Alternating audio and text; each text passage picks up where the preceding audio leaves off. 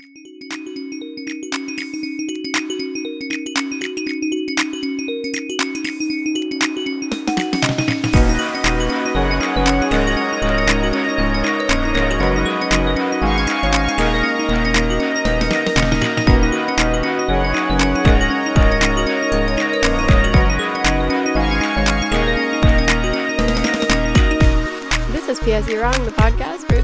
where we talk trash about the things people love to hate and hate to love. And we're your hosts, Shelby and Matt. Yes, and Shelby'd like to um take this moment to come out as something a little bit scary. Oh, Just- yeah, I lost my voice. No, I Is was going to say as a Disney adult. no, this is um slightly embarrassing. this is like forced fun. Like this is like I'm not gonna complain Shelby's about it. going I'm to. Disney. She's I'm this going to Disneyland time for the she's gone first this year. time since I was. I've been to Disneyland once in my life when I turned 18, and then never again. So Is that what Mormons do when you turn 18? You go to Disney World? no, it was my like graduation trip, and that's what happens when you're poor and you don't have like a cool like you know. My friends were like, "I'm going to Italy." And I was like, well, we're going to drive to California and like go to Disneyland for the day. so that's what I did with my mom.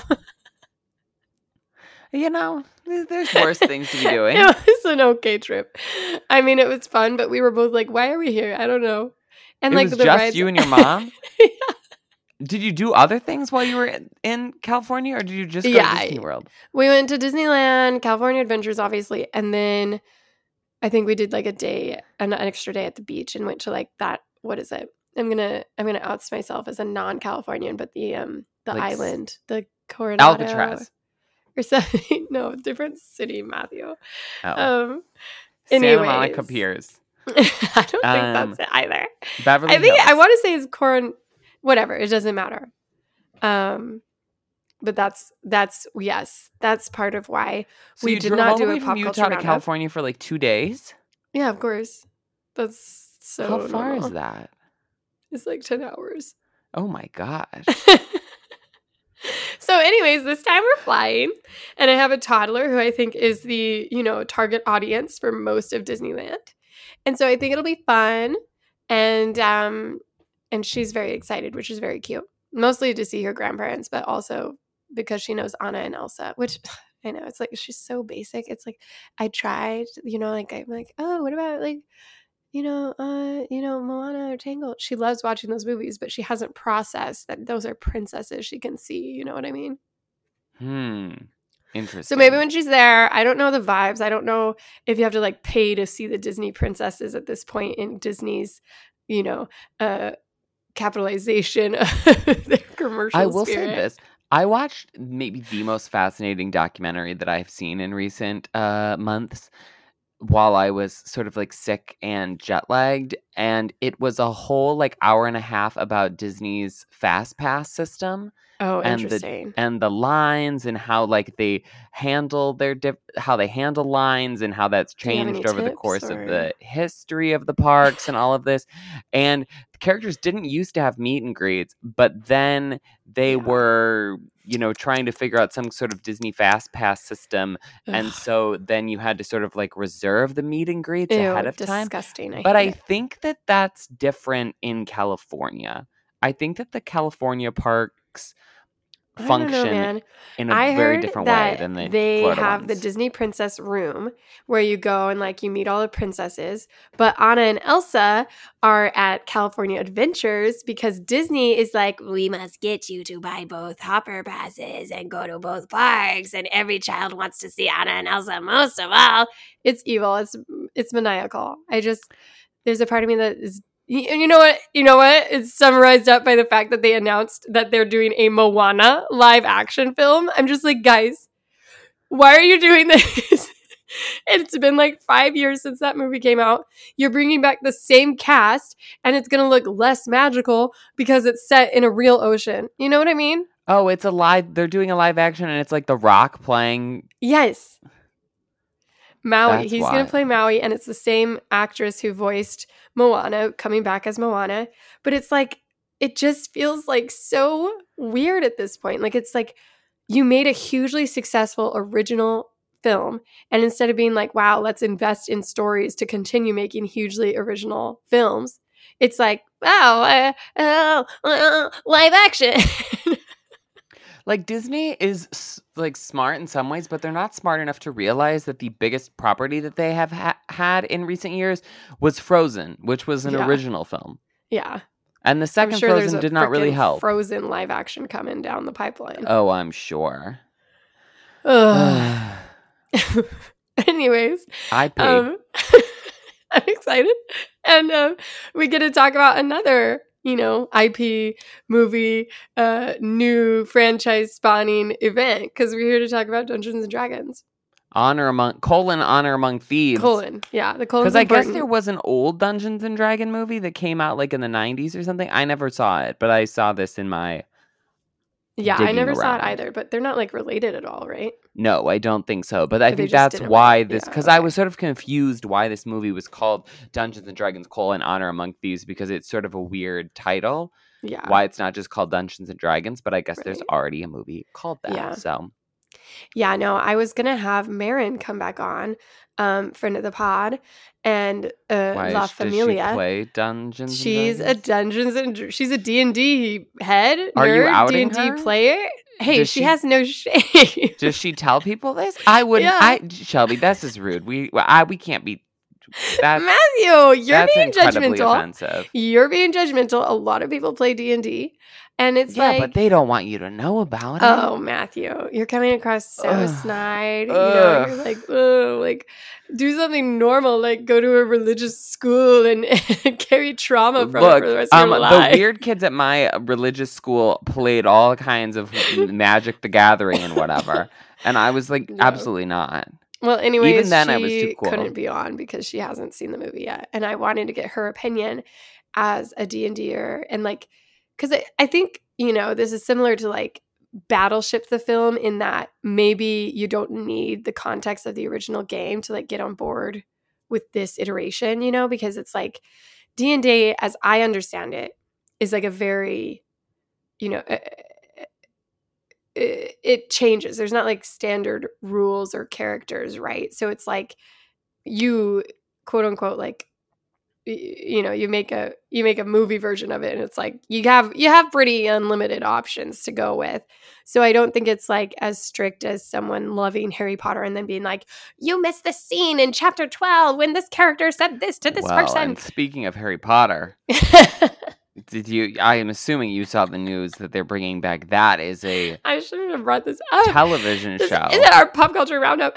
Um, yeah, I did see HBO is working workshopping the idea of doing a TV series where I each book would be a, a season. I don't know if this like if sometimes I think when when companies like drop hints like Yeah. this or like something's in the works, they're like trying They're to, gauge reaction, waters, you know, yeah. like and test the waters. And I feel like it. Uh, based on my Twitter and then also just like searching the hashtags, people seemed very not into this from Yeah. like a variety of of different angles. standpoints. Yeah. There's like the people who hate J.K. Rowling, obviously, but then there's also people who like love the movie and are lo- movies and are like, why would you Right. try to like r- ruin this? And then there's people who I think are just sort of like tired of all of the Harry Potter stuff. and people Um, who are sick of remakes and like right, yeah who's of the original. So it I seemed I did. I felt like I was going to see more like, yes, we've been waiting for this, and Yeah. I and I didn't see very much of that reaction. I know. Like, take away J.K. Rowling from it. Like, I would be interested in it because one, I do not think the movies are good. like, that's what surprised me in the Twitter response to it because everyone's like, oh, this is going to piss off the diehards who can't picture anyone else in these roles. And I was like, I thought we agreed that these movies were not good. And there was like two and a half serviceable, like, films in the eight part series. So I would be like, yeah, the, a season long episode, a season long like dedication to this would work better. But I also don't think that would work because kids age too fast. Like, hello, Stranger Things. Like, no one wants to see a cast stuck through nine seasons of a TV series. And um, yeah, I just don't think it's a good idea. I think they should do an animated series, if anything, and they also need to cut J.K. Rowling somehow out of it, but that's impossible. So it's never going to be a good idea. Yeah, and also I I I mean, I guess I I do think that like for those of us who read the book sort of before the movies came out, Yeah, maybe uh, that's it. a lot of us were like, "Wait, these movies aren't that good." I think if you sort of came with Yeah. both of them at the same time, like and especially since now we have much younger generations that maybe have even watched the movies before they wa- read the books, um, or have watched the movies and haven't read the books. There's like a lot of like I can see why those people maybe are more connected to the films. Um, but I'm like, yeah, is the are the are the t is the TV show going to be that much better? Like, are we going to build on it, or are we going to sort of fall into similar pitfalls? And also, like, yes, the books have more going on than the movies, but also, do the books have enough going on that you could make 10 episodes on, you know, Yeah. Harry Potter and the Chamber of Secrets? I sort of think not. So then are they going to add new material to the books or like is I the first season going to be easily. I think you could easily make a ten episode series on. I mean, that's like a rich world. I think it's. I mean, yeah, they'd have to add stuff, I guess, but I'm just saying like if if the point is like, "Oh, we're going to stay really Right. really true to the books Yeah. and just give you exactly what the books are give you i think sure like maybe some of the later books you could get you know seven eight episodes out of but i think those first couple it's like the movie sort of covered most of the stuff that happens Yeah. um like the first movie isn't like there's not missing that much like what did they like what we wanted to see that potions logic challenge like that's not a whole episode to add in so yeah. uh, uh, anyways No, it it, mo- it mostly comes back to the fact that J.K. Rowling continues to dig her heels into harming, actively harming like society at large, and it doesn't feel like the right time to ever put more money in her already deep pockets. Um, so yeah, it seems doomed to fail, um, especially given how bad Fantastic Beast has gone. But maybe they'll do it, maybe they won't. It seemed like an easy.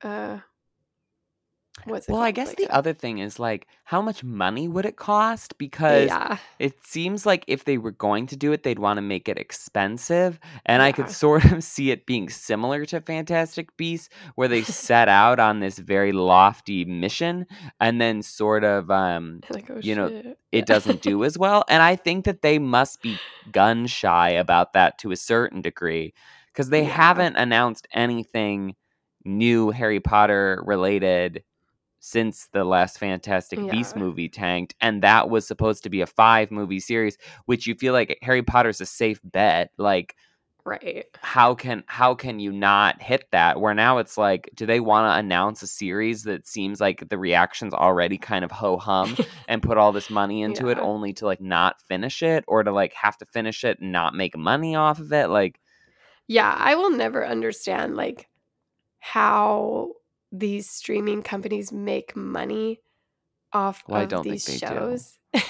which is I know, but it's like even learned. like the Lord of the Rings show, which I loved and I'm excited for season two. That's coming out in like two years, and it's like how many more people are they going to get to sign up for their product? It's just confusing to me. So it is like weird to think of them investing in a seven a seven season long show of like that's meant to be like high caliber and committing to child actors growing enough to be good seven years in like that's that's a challenge. So yeah getting 11 year olds who are going to be yeah good like that's what happened with the with the movies. Like you kind of were stuck with these okay just fine actors.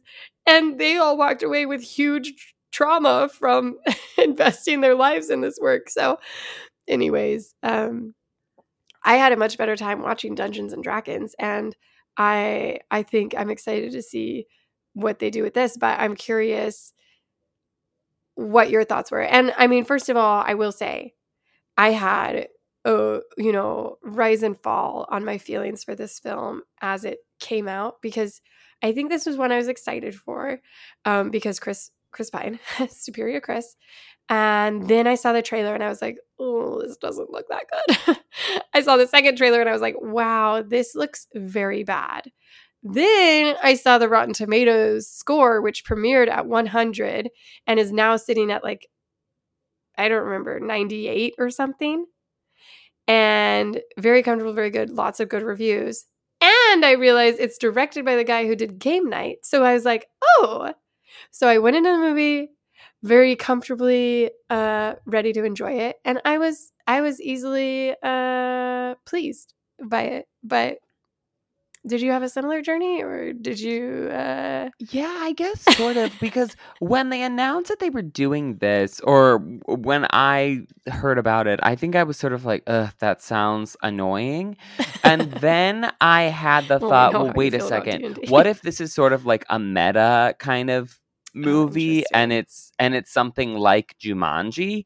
Because I feel like that is a uh, a sort of role playing film because you know like Dun- the thing with Dungeons and Dragons is that people like your sister-in-law uh, play it and dress up in weird costumes and are you know calling themselves an elf or whatever and so I think it could have gone in a really fun direction to have like you know these people playing the game and then we're I watching see, this yeah. fantasy movie where it's like the voices don't match up and you know Jack Black is playing a teenage girl or you know whatever like Jumanji did right. and I think the other thing with Dungeons and Dragons is that when you're playing the game, like the story unfolds, there's the dice rolling, there's different alternative options. So it feels like there's a lot of funny types of storytelling you could do. And then when yeah, when when I saw the trailer and realized that that wasn't what they were doing, that it was basically just a a fantasy movie that was sort of like under the guise of Dungeons and Dragons, but really didn't have anything to do with the game other than just like it was a fantasy adventure. yeah. And I felt like, yeah, the trailer didn't look good. It didn't seem that funny to me. I wasn't sure what the point of the movie was other than sort of like an IP cash grab. And I just thought, oh, this looked bad.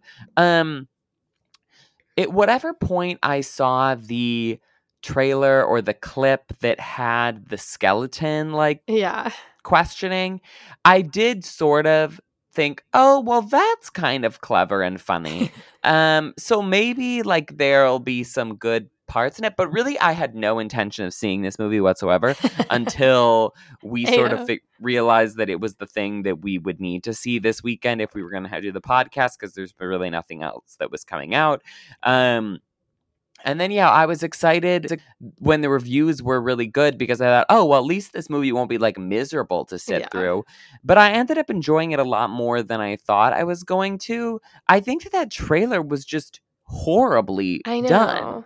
I know. I don't know how they made it seem so unfunny because it was kind of like the movie was sort of like stupid fun in a Yeah. lot of ways. Like that first scene where it's the um it's sort of like the court case or whatever yeah. and one Chris Pine is like relaying this story to people and keeps getting interrupted. Like I thought that that was funny, and you're and you're waiting for this character Jonathan to show up, and one the name Jonathan is just so dumb, and and I was like, okay, like who's this gonna be? It's gonna be somebody you know who they can pay off or whatever. But when it turns out that it's this bird that they're just gonna grab and drag out the window and hope that the bird can sort of like fly them to mild safety, I was Mm. like, this is the most ridiculous, dumb start to a film. And if the movie's to start at this level of kind of, you know, just idiocy, then it seems like it's going to be a good time. And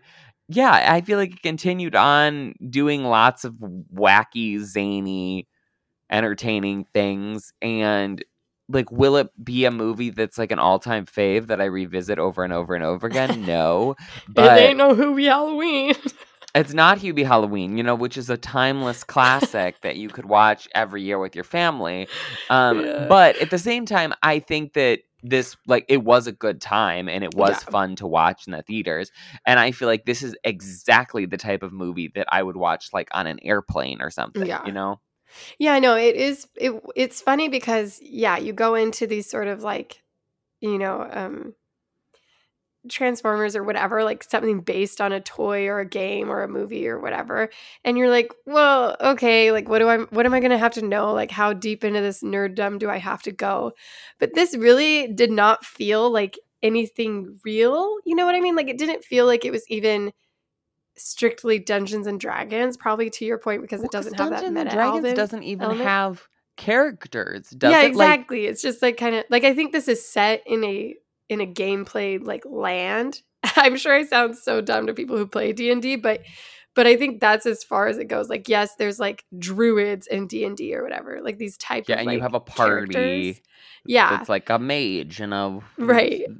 I But it's know, not like there's, like- and whatever. yeah. There's not like standard. It's not like a murder mystery where you like buy it online and it gives you all the same characters, all the same beats, all the same whatever.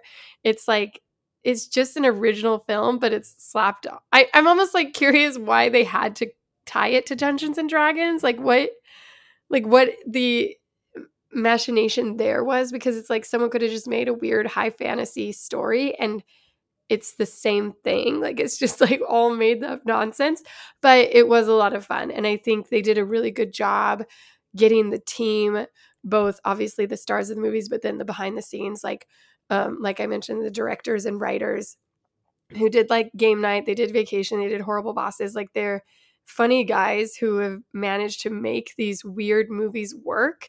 And, um, I think that this is just like a really refreshing style of comedy and um and it all came together in this really like pleasantly fun silly original idea even if it is latched to this like bigger uh like franchise or whatever we'd call it Yeah, like you can definitely see uh, like I would be interested to see how this came about. I looked at the Wikipedia page and it really like wasn't giving me the details that I yeah was thinking about because like you I think that probably what happened was that they decided that they wanted to make a movie based on Dungeons and Dragons sort of like as a property and then they got these two guys to um to write it and I mean that is what happened but I wonder if at any point like when they were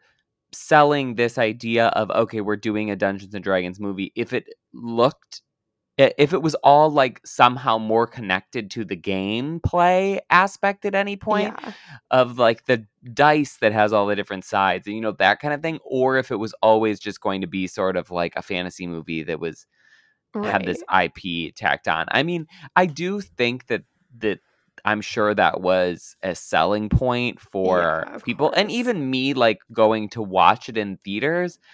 I guess we don't have that many just like fantasy films that are sort of unrelated to anything, so I don't know if I would have been super inclined to go see a fantasy movie that was like not linked to a book and was sort of like and it's so silly that it's not like yeah it, it's not like an original like high sci-fi you know going through space whatever whatever you know? Yeah, um but it so it did help like get you in the mind frame of like oh, okay we're going on a journey and it's going to be weird characters and like blah blah blah blah blah. But i think it did go through multiple rewrites and like it's been a process where someone wrote the screenplay and then they needed a director and then they found this pair and then that pair ended up doing a lot of rewrites. And i and so i imagine that it started out as something more probably like the 2000 version which is more i don't know serious in a way.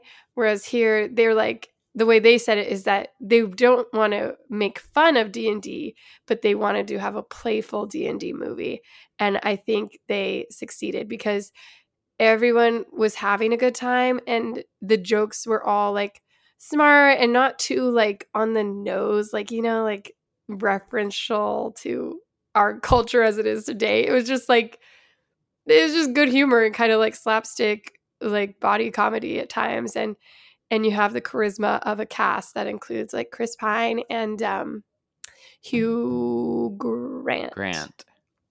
and they were great The um yeah, it sort of reminded me of like Ella Enchanted in i was some gonna say ways, which I think is a really fun movie that doesn't get get enough credit. Um that's also Yeah. set in this medieval world and is kind of about a journey. That's obviously based on a book. Um Yes, rather and than people were very mad about it as the adaptation of that book. But I agree that I think as a movie, it it worked in a fun way that was surprising. I also think that the casting on this is really, really well done. Um, like they got exactly the right people to play exactly the right parts and i think that there are a lot of people that you could have sort of subbed in for some of these roles that would not have made the movie as good like i really liked chris pine as the lead. I think he is like the exact right amount of funny but also like leading man energy like i could have seen them casting somebody more like the Rock or Mark Wahlberg or Matt was gonna be Damon, like younger Matt Damon, sort of energy in here, like you're like like a classic action star more so. yeah. And I think you needed a little bit more dry wit and humor than those people have. And then like the the Holga character that Michelle Rodriguez plays, it's like she's I think has been like she's not really a great actress in a lot of ways, Yeah. but I think that she she has done they sort of basically had her play the exact same character that she plays in the Fast and the Furious movies. They just subbed out like horses for cars and things Yeah. and it worked great and her chemistry with Chris Pine was really strong. Um so yeah, they just like and Hugh Grant was a fun character as like the bad guy. They got the guy from um uh, Bridgerton. Bridgerton to come Yeah. in, and he's only in like a couple of scenes, which I thought that he was definitely going to be in a lot more of the movie based on the marketing material. But like, he's he sort of like does a good job playing the uh, the character that he is, who's like maybe a little too serious and full of himself. Um, yeah, I I thought the casting really like went a long way in this movie. Yeah. No, it was a lot of fun to like watch them and their banter and their different like hijinks. And I think they also, similar to game night, the they just this director duo has this like way of getting to the heart of a film without it ever feeling like you know kind of like over the top or getting too serious in the third act or kind of like having this like series of convenient plot points to like prove a point and i felt like it was nice to have this character driven story underneath this very like you know kind of silly um you know it's like a very silly like we got to get the got to get the gold plot line where it's like chris pine is this man down on his luck he's lost his daughter and realizes he he needs to escape prison to get to her and then he realizes that she's under the kind of control of this smarmy Hugh Grant and so he's like okay we got to go on this mission to get these tools so we can break into his castle keep and save my daughter and get out of here scot free and so it's like a very simple idea and they're like hopping around like solving problems as they get to this overall point.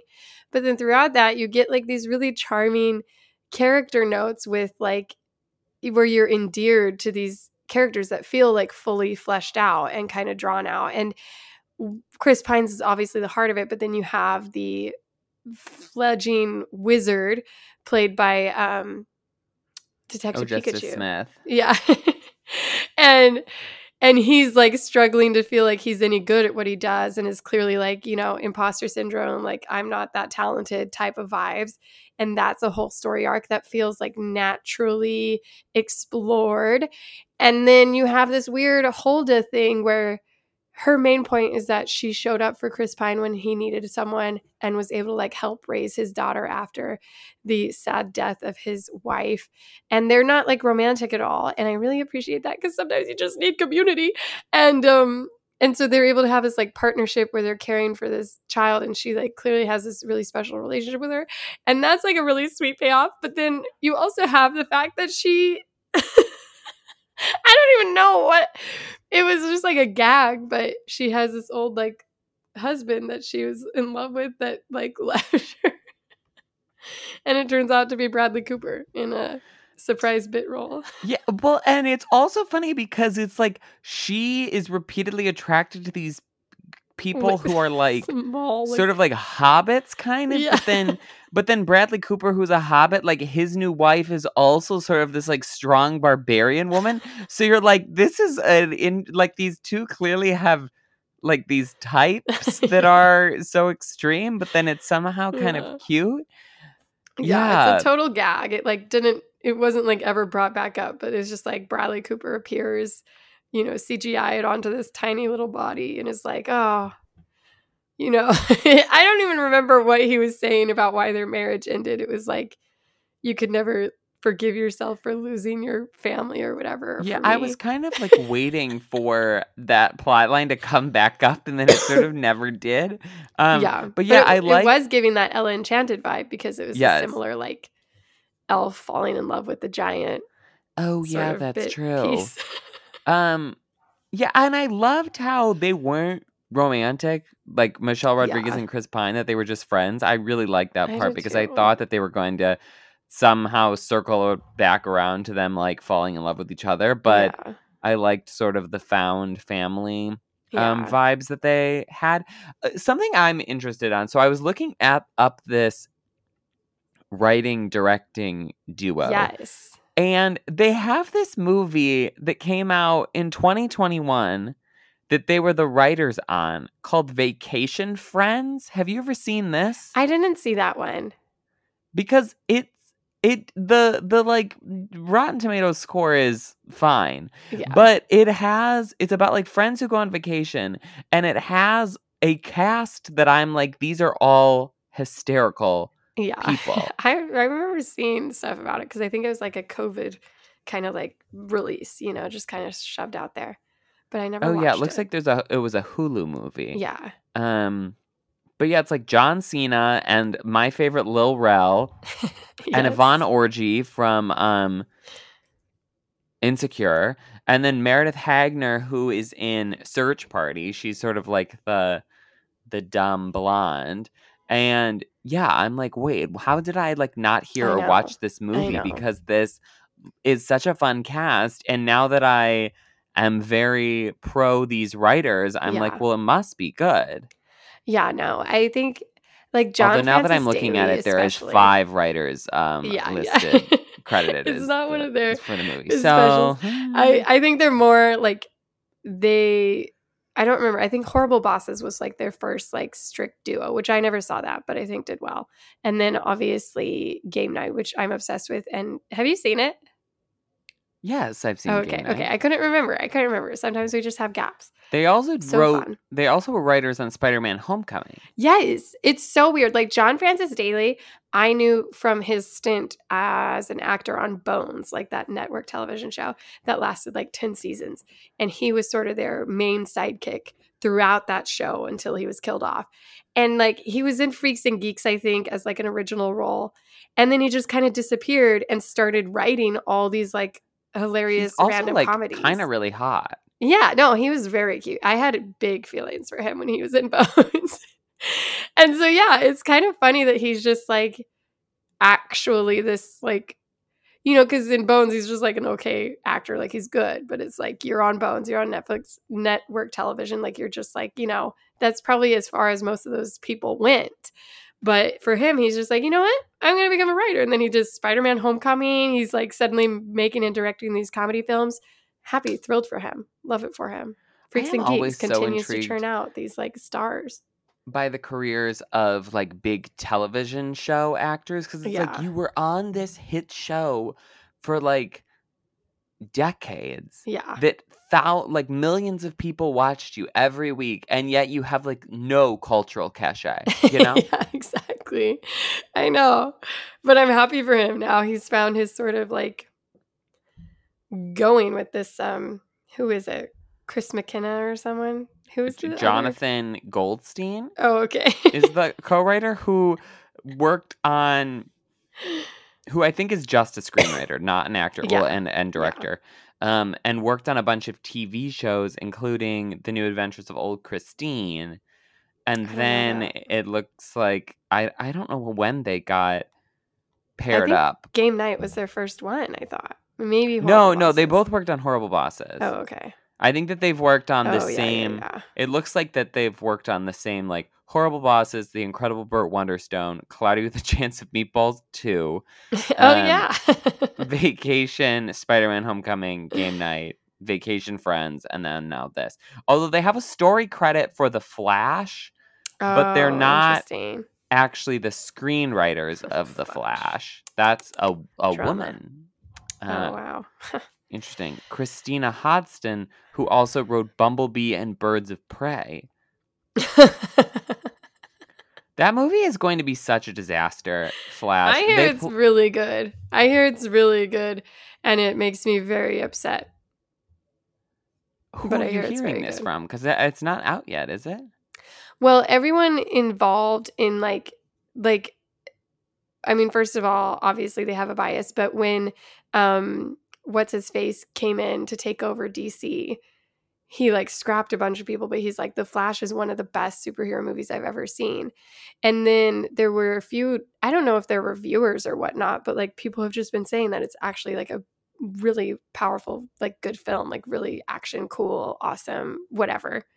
And it's like, well, this is the problem with our society that we just Yeah, need to that- like white. We just need to wash Ezra Miller's face out of it. Yeah, I mean they could try the um uh, the Bradley old um uh, the whatever that movie was that had um Yeah. uh what's now I can't remember any of his name. What's um Kevin Spacey and then they got rid of him and yeah. reshot the whole thing with the other guy. Well, it's by um the Mu- Muschietti um who We're was like just the going down a Wikipedia hole, aren't we? well no who was the director of it oh, is yeah. the guy who directed the Flash. So you can sort of see how ma- how this pairing would work. I guess if these guys are on the on like the storyboard idea of it, and then it does have a good director. Yeah. Anyways, uh, back to Dungeons and Dragons. back to um, I liked. Yeah, I I just I thought that the storyline was a lot of fun yeah. this like sort of weird medieval games thing that they have going on at the end was was also pretty entertaining. I love a movie that has like some sort of tournament or something, like competition as the climax. Um, yeah. I think those are always entertaining. And yeah, just the the way that they did everything, I I really enjoy. I was I will say I think that cuz I I also saw the um uh Super Mario Brothers movie this weekend Oh. and which is like another video game movie and both of them did the thing where there's like obvious plot points that they sort of like leave hanging it kind of like to set up for a sequel Mm. and so i was a little bit i think a I myth. I feel like this one was that. I mean, they let like Hugh Grant live, but it wasn't like like what else well did they do? not leave? so much of that but like the like whoever the boss of the girl is like they're not oh really yeah, I guess the demon Because he's, like, sort of in the thing. Yeah, cra- like in the corner at various points, but then he never really shows up. There's also like the Bradley Cooper plot line that I feel I like think would maybe come back at some point. I think that was Um, just a funny, weird bit. I don't know. they like filmed it with someone else, like just a body double, and then they just CGI'd him after filming him in a green screen, like room for a, day.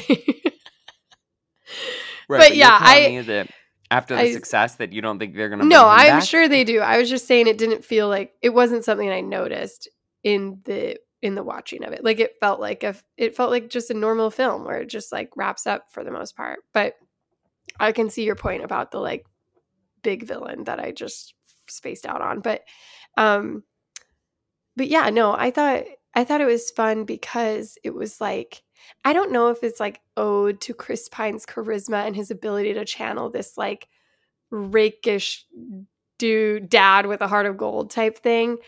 But I really was surprised by how moved I was at the ending. Like it was giving me like free guy vibes where I was like, why is this film making me emotional? Like it was just Oh, like yeah. I just I I obviously like have a blind spot for Chris, uh, my one and only.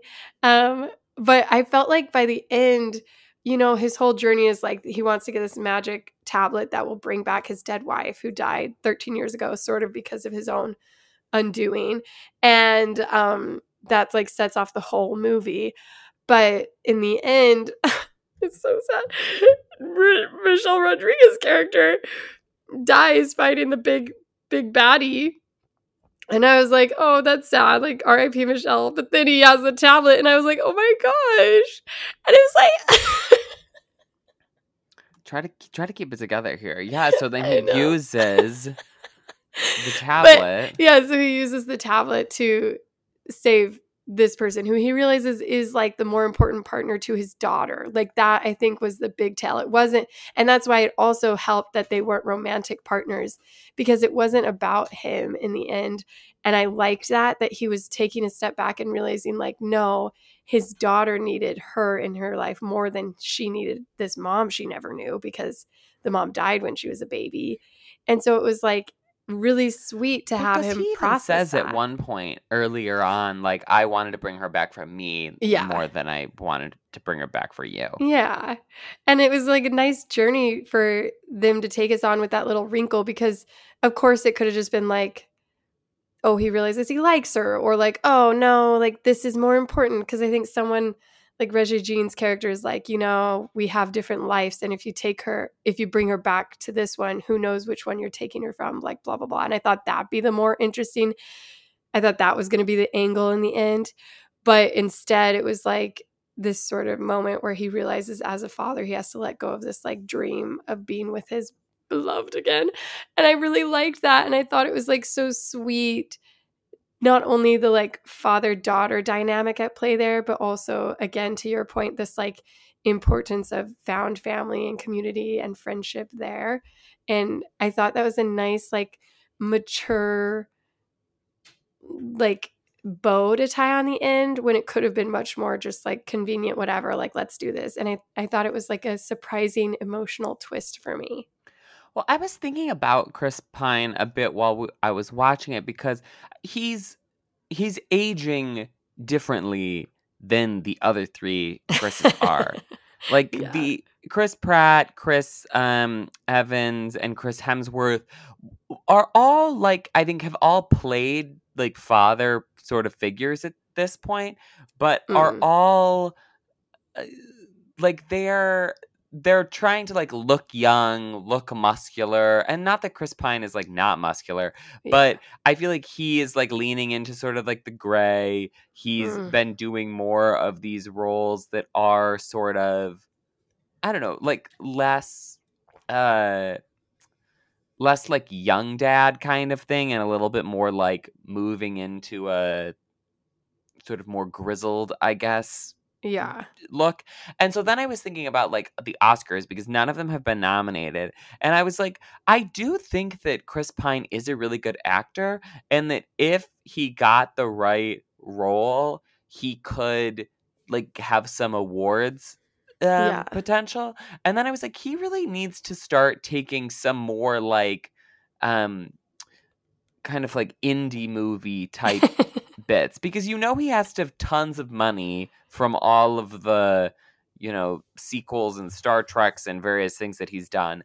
And I'm like, I think that it's time I would love to see him in something that's a little bit more dramatic or like something worry that it- well yeah i guess don't worry darling but that's such like a bit role you know like i yeah, think yeah. I guess he could also succeed in something that's a little bit more like um like I don't know, like a Babylon or something that's like kind of uh, like an Oscar bait movie Yeah, but yeah. is like a little bit more fun than like just straight serious but I think he has a lot going for him and then I really got down a uh my mind went in crazy places and I was like wait, is Michelle Rodriguez like perfectly set up for for a sort of like Sylvester Stallone esque uh like Rocky Oscar nomination? then I was like, no, I'm crazy. no bless her heart like i really i really like what she brings to the table but i don't even think and and similar to chris pine honestly i don't think that's something she's gunning for.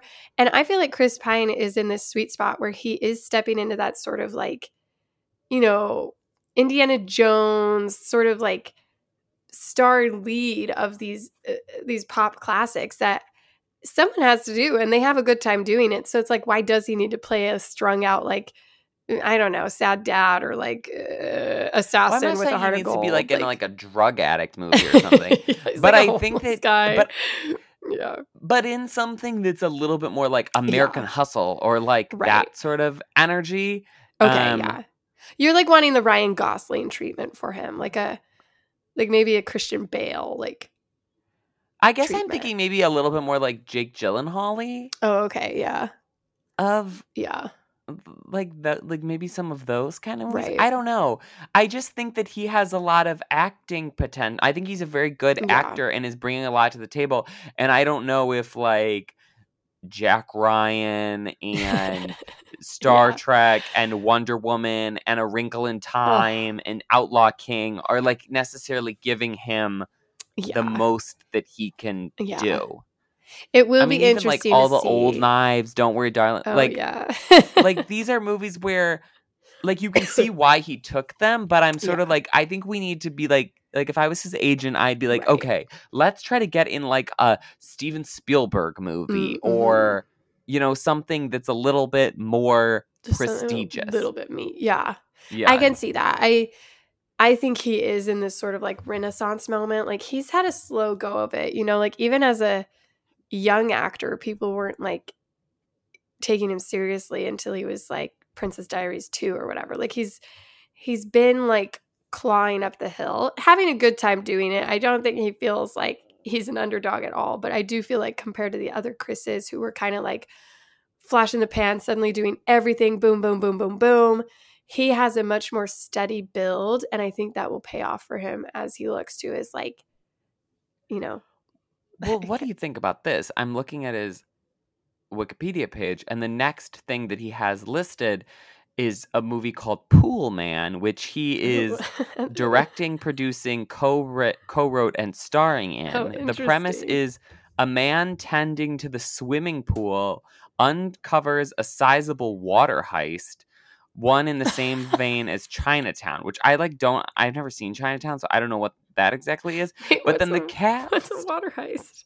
What's a water? I have no idea. Oh, Do you know what it is? no, I'm saying I'm saying you're reading this like I'm supposed to know what a water Uh, heist No, is. I don't know what a water heist. That's what I'm. I don't like. Is where you steal water. But I'm looking at the cast, and the cast is has Annette Bening, Jennifer Jason Lee, and Ariana DeBose in it. So I'm Oh, like. Maybe this is a potential for something. Yeah, I think he's got. You know what? Put him in White Lotus season three. Like I, maybe it's like TV first for the like. I'm a serious actor campaign. I think he's. I think that he's only on to bigger and better is what I mean. Like I think he's just like riding this next wave, and he's in a really good position. He's so like likable, so charismatic, and he doesn't have the baggage of the other Chris's slash other, you know, stars of his age or whatever. He just seems like low drama, and I, I don't know. I, I would grab dinner with him. You know, like eh, eh, twist my arm, why don't you? So apparently, a water heist is like where you is where I guess these happen in California where there's like droughts, and it's sort of where you like siphon water off of one off of somebody else's land to move to your Oh, land or like drain something that you're not So Mad supposed to so yeah. you end up with more of the water which doesn't necessarily sound thrilling for a film Yeah. I mean, I, I love it. It sounds like it's right on the cusp of a environmentally conscious film. And it has Chris Pine, so like, why not? I'm in. I'll be there. Did you ever watch a six series, six episodes limited series called "I Am the Night" that he was in? Not that I remember 2019? now. My It was on Chris Pine appreciation is not like it's not necessarily like he's in something I gotta see it, you know. It's more that I savor him when he's in something I want to see. See, I think I'm still, I, I think I'm still Chris Hemsworth, but yeah. you know, uh, Yeah. Chris Pine is is good in things. I will say that Yeah. he's definitely better than Chris Pratt. Yeah, oh my gosh. Uh yeah, can't wait to not talk about Super Mario Brothers, but um I thought this was a fun film. I'm glad to see it doing so well, getting so many good reviews. It seems like I would be happy to have a sequel because they do seem to have so much fun. And Dungeons and Dragons seems to provide a very rich world of weird, gimmicky locations, uh, issues, personalities.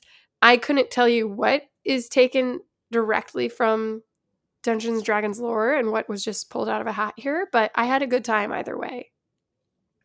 Yeah, yeah, I would definitely watch another one of these. I think it did well in the box office well enough. I think it did well with critics. And I feel like this is going to be a word of mouth hit as well. Yeah. Especially like Mario is okay. Um, but I kind of feel like this has a little bit of an easy path ahead of it for the next couple weeks with not like a ton of stuff Yeah. that people are gonna be Well, and it's clamoring like to see that's doing not well. animated. You know, like I don't think Super Mario's is an easy sell to like adults, but also I think this is like right in that sweet spot for millennial audiences who grew up watching like The Princess Bride or Indiana Jones or whatever, Romancing the Stone, like these sort of like action fantasies, high whatever.